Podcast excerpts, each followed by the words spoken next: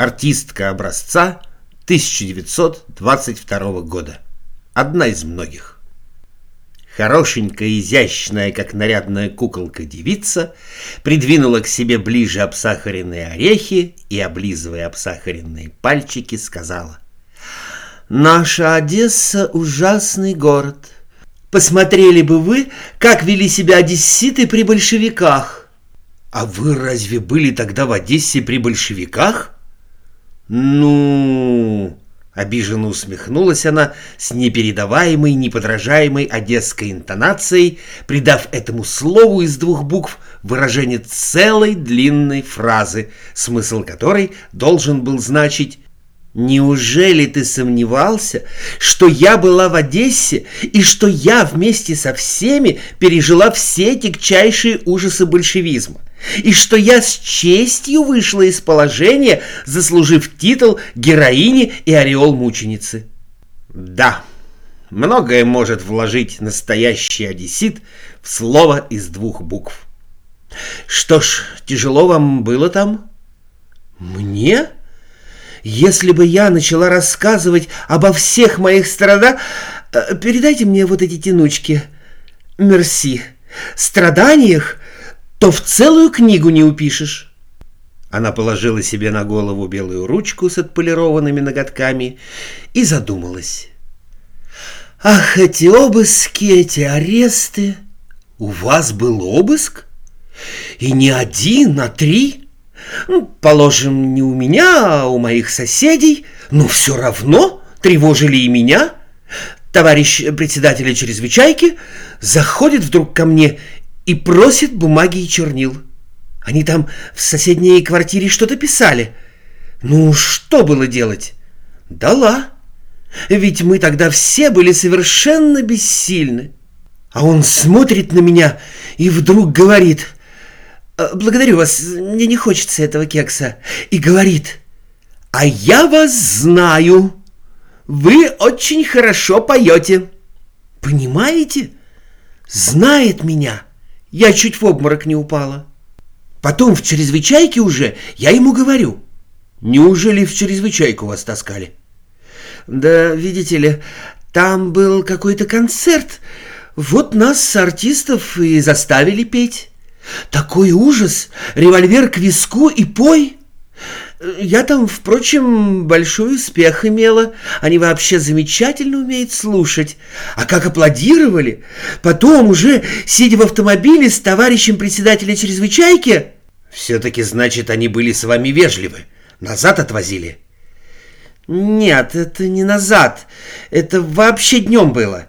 Я шла к Робина, а он взялся меня подвести. Шикарный у него автомобиль, знаете? Охота вам была с большевиками ездить, заметил я. А что поделаешь? Револьвер к виску и катайся. Я уж потом и то говорила ему. Вы, Миша, ужасный человек. С вами прямо страшно.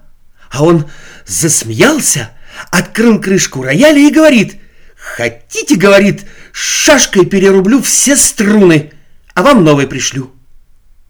«Неужели в автомобиле рояль стоял?» — изумился я. «В каком автомобиле?» «При чем тут автомобиль? Дома у меня, а не в автомобиле!» «Неужели вы большевиков у себя дома принимали?» «А что поделаешь? Револьвер к виску и сидит и пьет чай до трех часов ночи». «Миша, — говорю я ему, — ты меня компрометируешь». Ах, сколько страданий за эти несколько месяцев! Не поехать к ним в чрезвычайку неловко, обидеться. А поедешь... Впрочем, один раз очень смешной случай был. Присылают они за мной автомобиль, огромный-преогромный, теряешься в нем, как пуговица в кармане. Плачу, а еду. Впрочем, единственный раз я у них была. Приезжаю, на столе столько наставлено, что глаза разбегаются. Преподносят мне, представьте, преогромный букет роз и мимозы. Неужели от большевиков букеты принимали?